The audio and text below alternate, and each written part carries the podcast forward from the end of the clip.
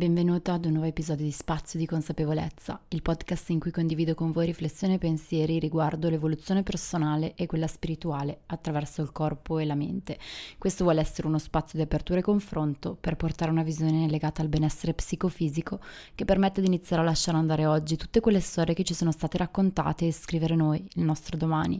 Credo nel potere della condivisione che la consapevolezza di se stessi sia lo strumento più potente che abbiamo a disposizione per evolvere e trasformarci. Come stai? Oggi mi trovo qui a scrivere questa puntata mentre sento il suono dei tasti di uno xilofono che la nostra tata sta suonando a sveva e devo dire che non avrei mai pensato che sarei riuscita a lavorare in maniera produttiva e concentrata di nuovo con una bimba piccola in casa. Sì, perché dopo l'esperienza che avevo avuto con Rebby, che ovviamente aveva visto me lavorare i primi mesi in una stanza con uno dei miei genitori nell'altra mentre appunto lavoravo e poi l'allattavo a richiesta quando lo richiedeva, mi ero trovata così tanto scissa tra il lavoro e le ondate di ossitocina che ne ero uscita provata e avevo affermato a grande voce che no, mai più. Quando ritornerò al lavoro dopo la nascita di Sveva voglio farlo in un ambiente diverso, isolato, così da concentrarmi a pieno per poi tornare dalla piccola con la mente libera. Ma è vero che tutto cambia, cambiamo noi, i figli che abbiamo sono diversi, ma soprattutto noi siamo diversi passo a passo a prescindere dai figli. Quindi vorrei iniziare questa puntata che ha un tema molto forte dicendoti che sì, in quanto esseri umani siamo fatti per cambiare idea e ricrederci e questo non è un segno di incoerenza, ma è un segno di intelligenza, consapevolezza e costante ascolto. Perché non solo ora mi sento a mio agio a lavorare da qui nell'altra stanza, ma l'energia della persona che abbiamo scelto per accompagnarci con Sveva mi contagia e mi mette il buon umore, come ora che la sento parlare a mia figlia e sorrido senza accorgermene. E sono partita da questa condivisione di questo spaccato di vita che magari per te non ha alcun senso perché ti voglio dire che mai avrei pensato di immaginarmi felice a lavorare da casa con una neonata di, non, ha, non si dice neonata, però con una bimba di 4 mesi e parto da qui per introdurti il tema di oggi. Ma prima aspetta che ti racconti com'è nato il desiderio di registrare questa puntata perché mi piace portarti, a te che stai ascoltando con me, nei retroscena, nel modo in cui un tema prende forma dentro di me e poi decido di condividerlo. Ecco, il mese scorso durante un cerchio live dentro a Spazio Yoga al femminile, una donna che sta camminando insieme a me ha condiviso la sua paura sul risultare incoerente agli occhi degli altri per le scelte che avrebbe dovuto fare, che si stava trovando a fare. Quindi in quel momento della sua vita lei era combattuta tra lo scegliere perché c'era come un freno che è rappresentato dal giudizio degli altri, dal pensiero degli altri, che non la lasciava tranquilla. Quando ho sentito questa sua condivisione in questo cerchio live su Zoom, in me si sono aperti tantissimi cassettini mentali, ricchi di condivisioni, di spunti, di pensieri che avrei voluto avere il tempo lì di, di condividerle a lei e alle donne che erano connesse. Ma non avendone lo spazio sufficiente e il tempo, ho pensato che sarebbe stato utile e forse anche bello registrare un episodio su questo tema, perché quante volte le nostre scelte subiscono la paura del giudizio altrui. Io credo tantissime, perché ormai lo sappiamo, ne ho parlato a lungo in un episodio interamente dedicato al senso di colpa, di cui ti lascio il link nella descrizione dell'episodio. Ma oggi vorrei fare un passettino in più, passare dal giudizio degli altri, inteso come, mh, mm, non so, cappello grande introduttivo, e entrare più nello specifico del risultare incoerenti quindi del giudizio che gli altri proiettano su di noi nel definirci incoerenti. Prima però di presentarti il tema, di entrare proprio nel vivo di questa puntata, ti chiedo se ti è capitato.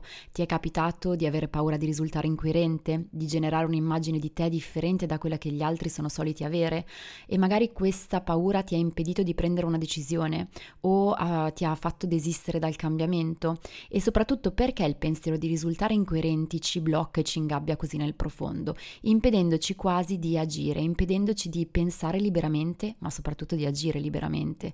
Come sempre questo episodio porta a te che mi ascolti le mie riflessioni personali, ma se poi avrai voglia tu di condividere con me le tue, ecco io ti leggerò con immenso piacere a Beatrice Ormazza su Instagram.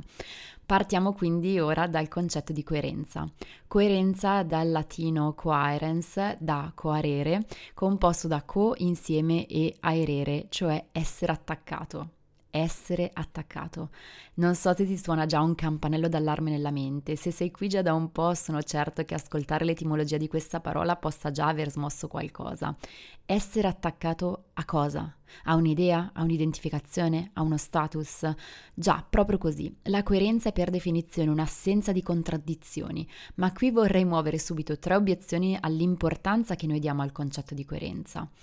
Abbiamo già visto in un episodio del podcast quanto il non attaccamento sia una delle vie più efficaci per stare nella gioia, nella contentezza e sentirci bene. E quindi va da sé che l'attaccamento, che è il significato stesso della parola coerenza, è già da solo un concetto che è intriso di dolore, dolore ora o dolore in un futuro. Dove c'è attaccamento esiste rigidità, paura di perdere, paura del cambiamento, rimuginio costante, possesso, proiezioni mentali e tanto altro. Non voglio dilungarmi oltre avendo già dedicato un intero episodio al non attaccamento, ma se questo concetto ti è nuovo ti lascio anche qui il link di quell'episodio nella descrizione. Il secondo punto è che in quanto esseri umani la nostra natura è ciclica, ovvero noi donne seguiamo ogni mese quattro fasi, la natura segue un ciclo annuale normale, il giorno un ritmo circadiano articolato in quattro fasi e l'uomo eh, segue questo ritmo che non è su un mese ma su un giorno e per esempio anche il sonno ha quattro fasi, così anche la luna e ognuna di queste fasi porta a una rinascita, un picco massimo di espressione, una decrescita e una cernita o morte. E se questo eh, è ormai approvato e sicuro, approvato anche dalla scienza, come mai noi ci accaniamo a convincerci di poter sempre essere gli stessi, di dover seguire una linea e non staccarci più da quella linea? Eh, tracciamo una linea che diventa una linea di demarcazione tra chi siamo e chi non possiamo diventare. Perché decidiamo di soffrire opponendoci alla natura delle cose? Se la natura è ciclica, chi sono io per decidere di restare sempre la stessa? Ovviamente eh, non parlo di te che mi ascolti, ma mm, non solo alla donna che ha fatto la domanda, ma parlo proprio a tutti, ovvero tutti noi abbiamo avuto questa tendenza al pensarci sempre uguali, sempre gli stessi, anzi al voler difendere coi denti quella coerenza per paura che gli altri non si ritrovassero più bene con chi siamo noi, con chi stiamo diventando. E il terzo punto riguarda invece il fatto che la coerenza spesso finisce per diventare un'identificazione. Questa identificazione è un po' come un cappotto di una taglia un po' più piccola di noi. Potremmo ancora indossarlo, ma sentendoci tirare un po' di qua, un po' di là, senza avere lo spazio sufficiente per sentirci comodi, a nostro agio, muoverci con libertà, ma soprattutto respirare a pieni polmoni.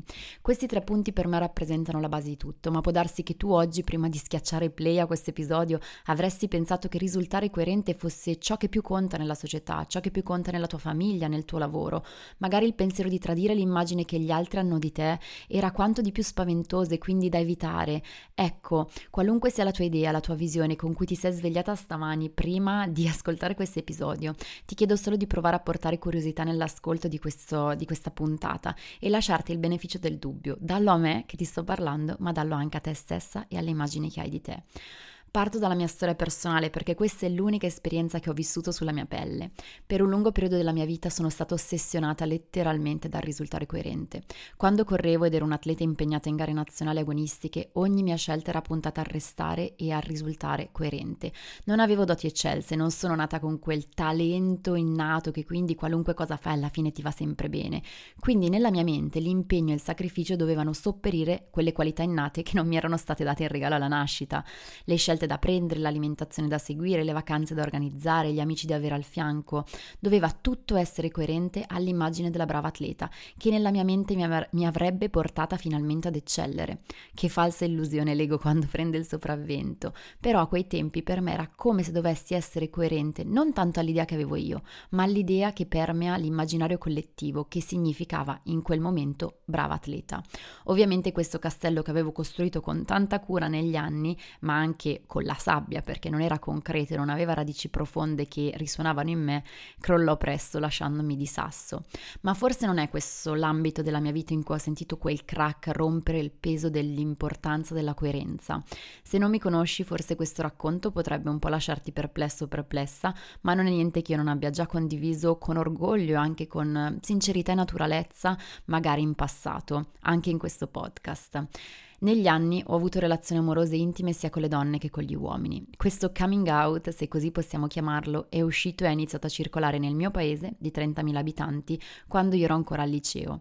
E tutto ciò che stavo comprendendo ed esplorando di me si è schiantato letteralmente faccia a faccia contro le, la visione e il pensiero degli altri.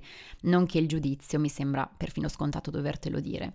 Le obiezioni più assurde che mi furono fatte erano in riferimento alla mia persona, alle mie caratteristiche fisiche, come se queste potessero contare qualcosa davanti all'amore, davanti al sentimento, davanti a quell'istinto che abbiamo di connetterci alle altre persone.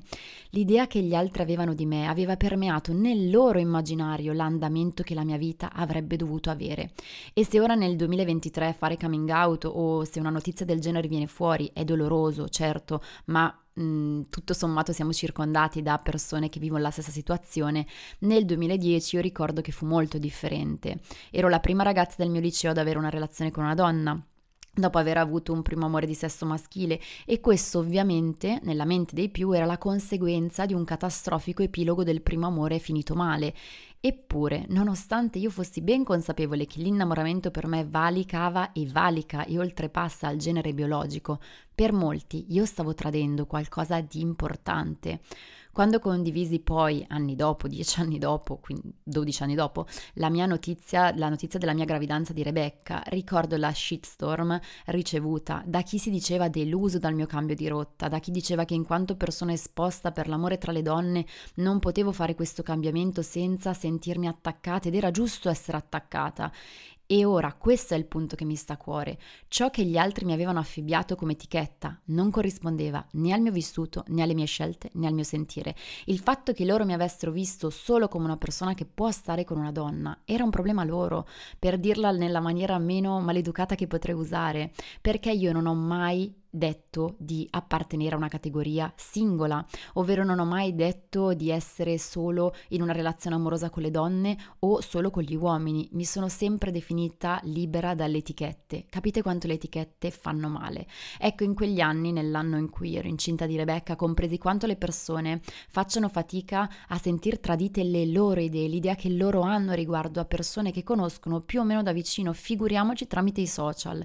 Io non avevo mai detto apertamente quello che loro pensavano di me cioè quello che loro si erano fatti come idea di me. Se una persona ti ha sempre vista, per esempio, come servizievole, altruista, presente, certo che farà fatica a fare i conti con una parte di te che esiste, perché affinché sia sano l'esserci sempre per gli altri, deve esistere anche, deve esistere anche un esserci per se stessi in primis.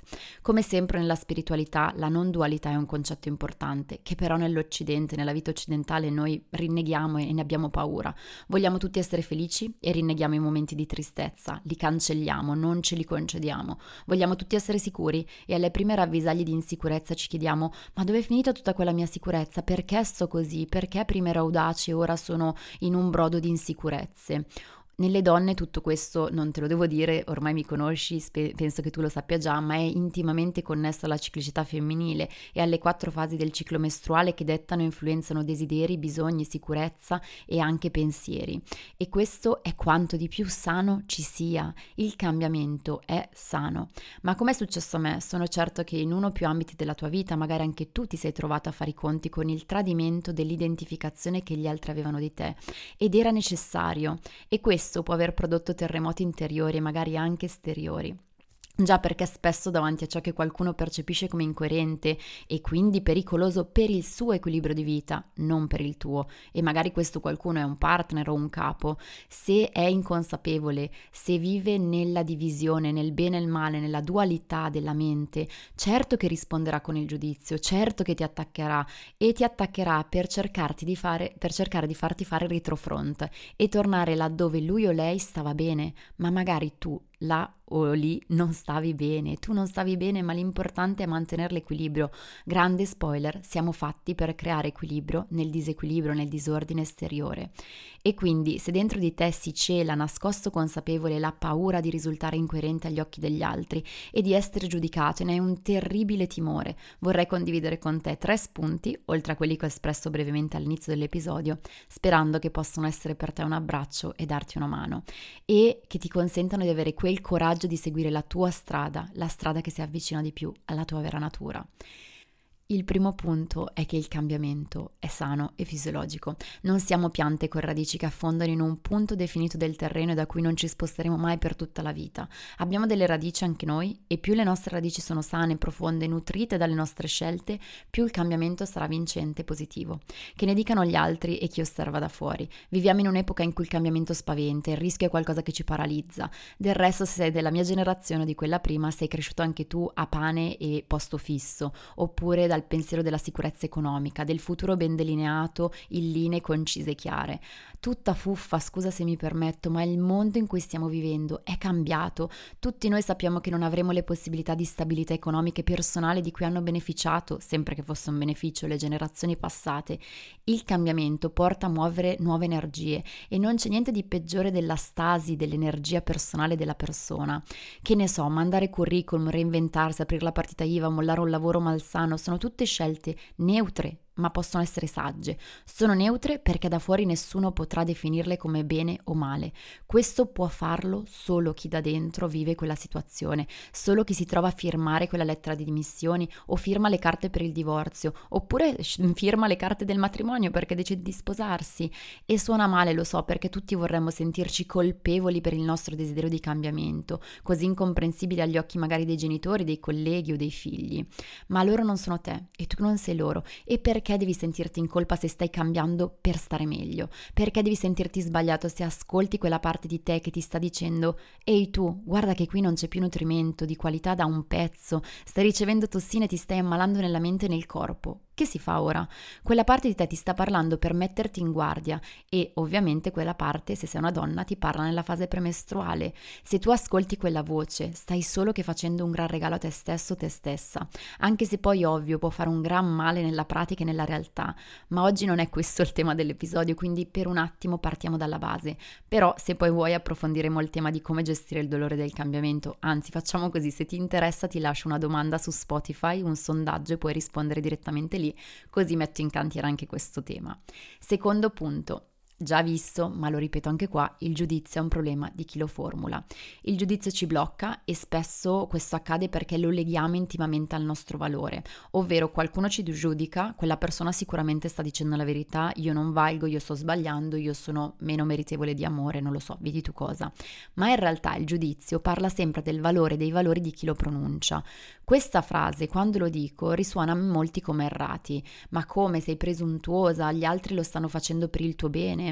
Non credo perché il giudizio che fa più male ovviamente spesso arriva da chi amiamo chi ci ama, eppure quelle parole che ci colpiscono così nel profondo nascono dal sistema di credenze, valori dal vissuto di quella persona che le sta dicendo mh, mm, quella persona se non ha sanato le proprie ferite interiori, se non ha lavorato col proprio bambino interiore come abbiamo visto nell'ultima puntata, potrebbe parlare proprio dalla voce di quella parte infantile che è stata ferita e che ha paura di essere ferita di nuovo, quella parte che ha paura del cambiamento e lo proietta su di te facendoti sentire sbagliato.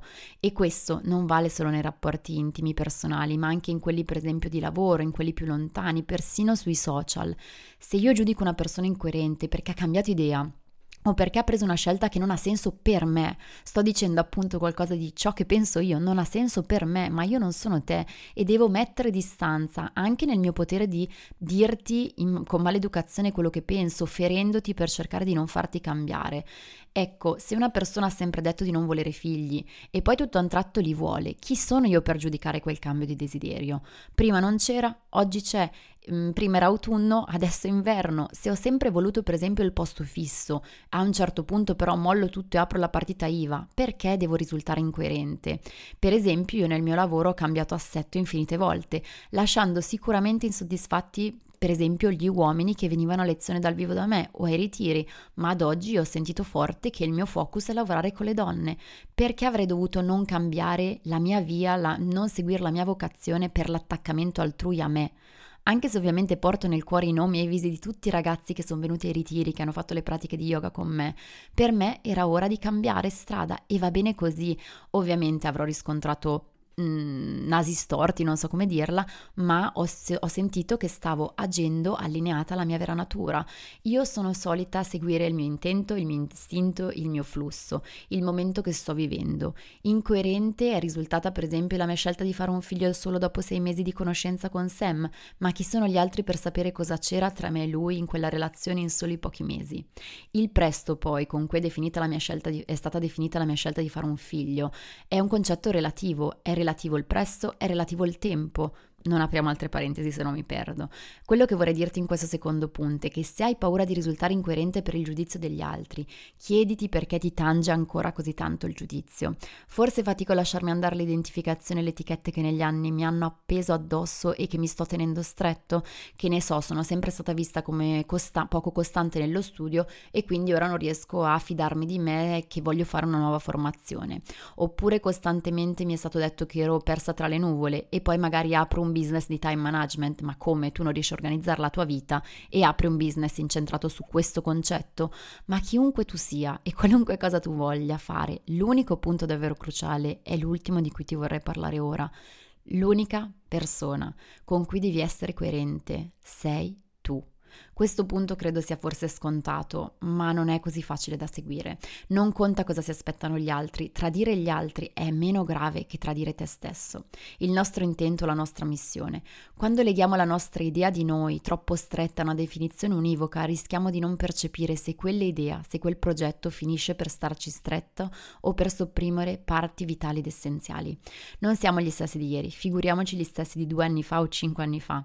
Scegliere di essere coerenti noi qui e ora, la nostra vera natura il dono più grande che possiamo farci. Se anche verremo meno all'idea che gli altri hanno di noi e inciamperemo faccia a terra grazie al loro giudizio, alle loro parole magari poco buone, sapremo comunque di star facendo la cosa giusta e magari ci leccheremo le ferite di quell'amicizia, di quel rapporto lavorativo finito, ma sapremo di star alimentando la nostra energia interiore. Ovviamente questo riguarda l'azione portata avanti con sincerità e onestà, non con bugie e sotterfugi, ci tengo, mi pare scontato dirlo, ma lo ripeto perché molto spesso certi concetti possono essere un po' delicati e essere travisati, perché magari se tu hai vissuto una situazione dolorosa potresti proiettare su di me il tuo vissuto e pensare che io stia dando ragione a chi ti ha ferito. Non c'è mai poi ragione o torto, ormai lo sappiamo. Quando siamo allineati alla nostra vera natura, il cambiamento e l'incoerenza viste dalla società non può che rivelarsi benefica per noi. Non tradire noi stessi, che appunto cambiamo ed evolviamo giorno dopo giorno, è l'unica cosa davvero indispensabile per sentirci non so come dirlo, ma a posto con la coscienza. E piccolo spoiler, è nella fase luteale, o chiamata banalmente premestruale, che noi donne possiamo sentire nel profondo ciò che non ci nutre più, avvicinarci davvero a chi siamo e lasciare andare ciò che non risuona più con la nostra vita. E pensa un po', questo super processo possiamo farlo ogni mese ed è facilitato dagli ormoni che naturalmente abbiamo in circolo se abbiamo un ciclo naturale.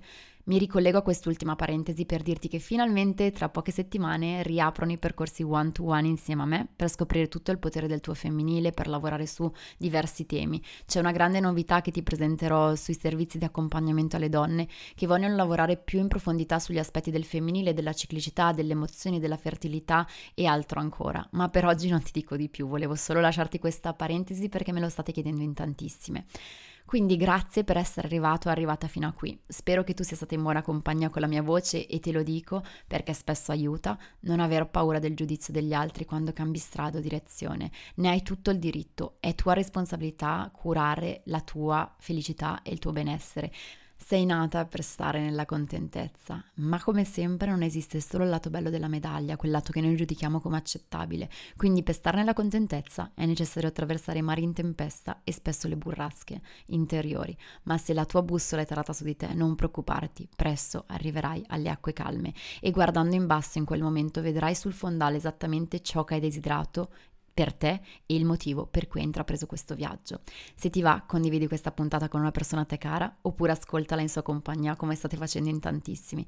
Ci sentiamo alla prossima puntata e ti auguro di sentirti coerente alla tua vera natura. Un abbraccio pieno di luce. Ciao!